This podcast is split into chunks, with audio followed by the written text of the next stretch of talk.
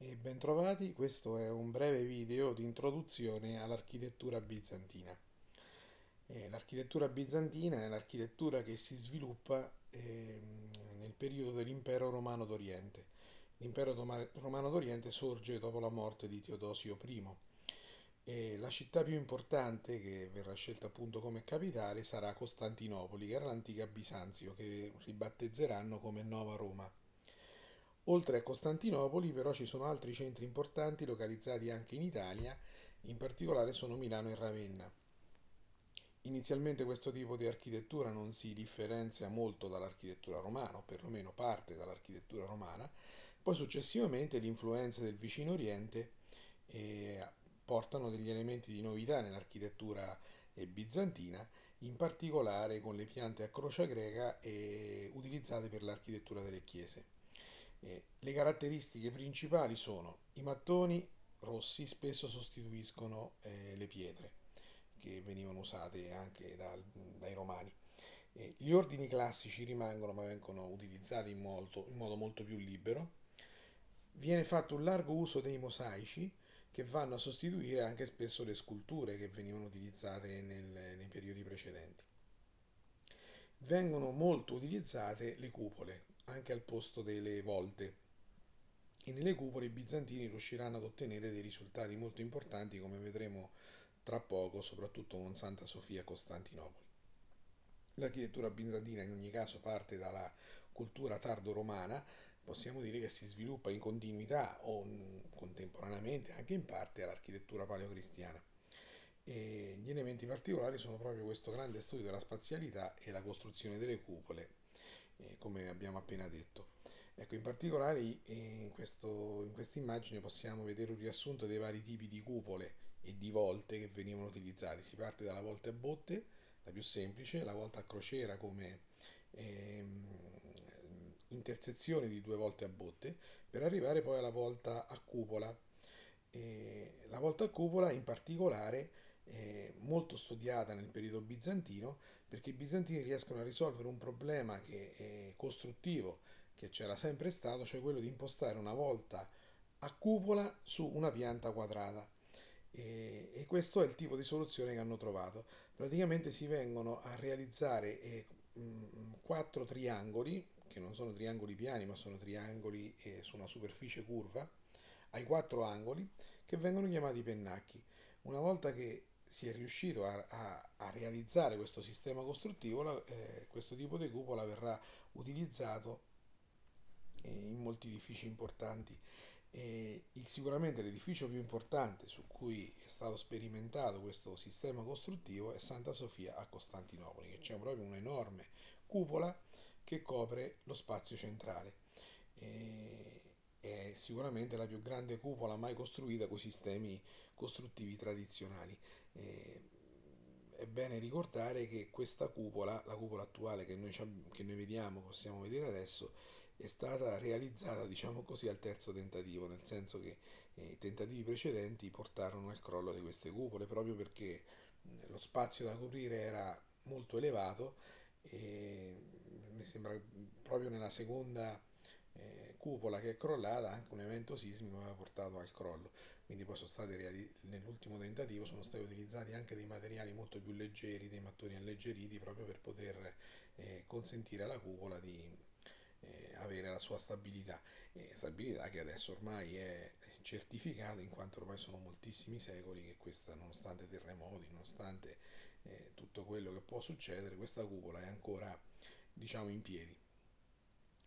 Ehm, l'influenza di questa architettura bizantina eh, si ebbe anche in Occidente e l'esempio principale di cui ci soffermeremo tra un pochino è quello di Ravenna.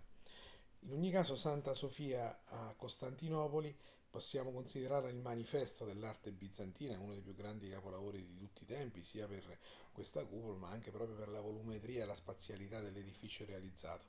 È realizzato intorno ad una pianta quadrata e ci sono quindi questa alternanza di curve e rette dominate da questa cupola e, e tutto il volume viene alleggerito dall'apertura di grandi finestre che hanno alleggerito anche la massa muraria, per questo hanno reso anche diciamo, più difficile la realizzazione de- della cupola. All'ingresso, come eh, spesso c'era anche nell'architettura paleocristiana, ci sono due narce- narteci, cioè due portici, eh, destinati ai penitenti e ai catecumeni. Eh, ricordate, l'avevamo già parlato nell'architettura paleocristiana, i catecumeni che erano coloro i quali dovevano accedere al battesimo, quindi poter entrare nella comunità cristiana, qui venivano raccolti in questo portico prima di farli accedere alla, alla funzione religiosa vera e propria. Oppure anche i penitenti che venivano allontanati per un periodo di penitenza, qui potevano stare prima di essere riammessi alla chiesa principale, cioè alla comunità. E, ecco, la cupola è crollata due volte nel 500 57 a causa di un terremoto e anche successivamente nel 989 eh, era crollata in parte. Bene, altro centro importante oltre a Costantinopoli è Ravenna. Eh, Ravenna è, è, in Italia ovviamente, più, Costantinopoli è l'attuale Istanbul, per cui stiamo parlando della Turchia. Ravenna è in Italia. E Ravenna fu individuata come la capitale dell'esarcato dell'impero romano d'Oriente in Italia e qui, eh, grazie anche ai frequenti rapporti con Costantinopoli, si vanno a realizzare dei veri e propri capolavori architettonici. Vengono realizzate tutta una serie di chiese con le due tipologie principali in uso, che sono quella a pianta centrale e quella a pianta basilicale. Le vedremo adesso in modo molto rapido. San Vitale è un esempio della pianta centrale, invece quelle a pianta basilicale, Santa Pollinare in classe e Santa Pollinare nuovo. Allora, la, la Basilica di San Vitale è una basilica a pianta ottagonale.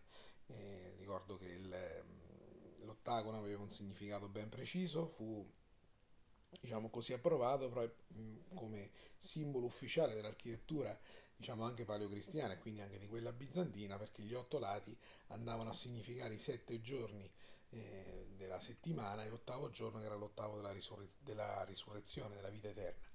E questa basilica di San Vitale una complessa, ha una complessa volumetria, quindi ci sono tutta una serie di volumi esternamente che vengono utilizzati e ehm, compenetrati uno con l'altro, anche con degli archi rampanti che sostengono parte della, della cupola negli angoli. E, e, anche nel suo interno ehm, qui la decorazione, appunto come abbiamo detto anche prima, è demandata soprattutto all'utilizzo dei grandi mosaici, quindi è un'opera sicuramente molto importante. Tra le opere a pianta centrale possiamo considerare anche il mausoleo di Galla Placidia, che era praticamente la tomba di Galla Placidia, che è una costruzione anche piccola ma che ha sue, la sua importanza. E qui possiamo mettere in risalto un aspetto simbolico dell'architettura bizantina, anche dell'architettura paleocristiana, dove tutto aveva un preciso significato e simboleggiava qualcosa. Allora, questo mausoleo di Galla Placidia, visto dall'esterno, tutto sommato è una costruzione anche abbastanza semplice, anche abbastanza piccola, c'è l'utilizzo di questi mattoni rossi, ma non è niente di straordinario e, ha, e simboleggia diciamo, la, la vita terrena, l'ordinarietà della vita terrena. Entrando all'interno invece c'è un grande stupore. Si entra dentro questi ambienti che sono tutti coperti da mosaici, in particolare la volta centrale è coperta da questo mosaico che raffigura un cielo stellato e c'è appunto questo, questa grande differenza tra interno e esterno che è la differenza che voleva essere data tra eh, la vita terrena e l'entrare poi nella vita eterna. Per quello che riguarda invece le basiliche a pianta longitudinale, eh, ci sono i due Santa Pollinare, possiamo dire Santa Pollinare in classe e successivamente Santa Pollinare nuovo, che hanno la classica, eh, eh, la classica tipologia basilicare vista anche nell'architettura paleocristiana, dove c'è questo insieme ritmato di colonne che vanno a convergere nell'abside in fondo dove c'era la cattedra, dove c'è l'altare e anche la cattedra del vescovo e che vanno così anche a, rit- a ritmare questo percorso verso la vita eterna, che qui la simbologia è importante. Ricordo che queste basiliche, Santa Pollinare in classe come anche Santa Pollinare nuovo, vedete che a livello planimetrico e anche a livello così di figurativo eh, sono diciamo simili con le loro differenze eh, ricordo a tutti che questa tipologia basilicare, vedremo poi come nell'architettura medievale si parla di altri tipi di tipologie, è caratterizzata dal fatto che la navata centrale era molto più alta delle navate laterali e quindi c'erano tutta una serie di finestre alla, nella parte alta della navata centrale che la illuminavano direttamente. Questo, questo tipo eh, di sezione, questo tipo di volumetria definisce la eh, tipologia della basilica. Quindi abbiamo queste due opere, soprattutto Sant'Apollinare in classe e Sant'Apollinare nuovo, che ribadiscono la tipologia basilicale già studiata nell'architettura paleocristiana. Bene, vi ringrazio per l'attenzione.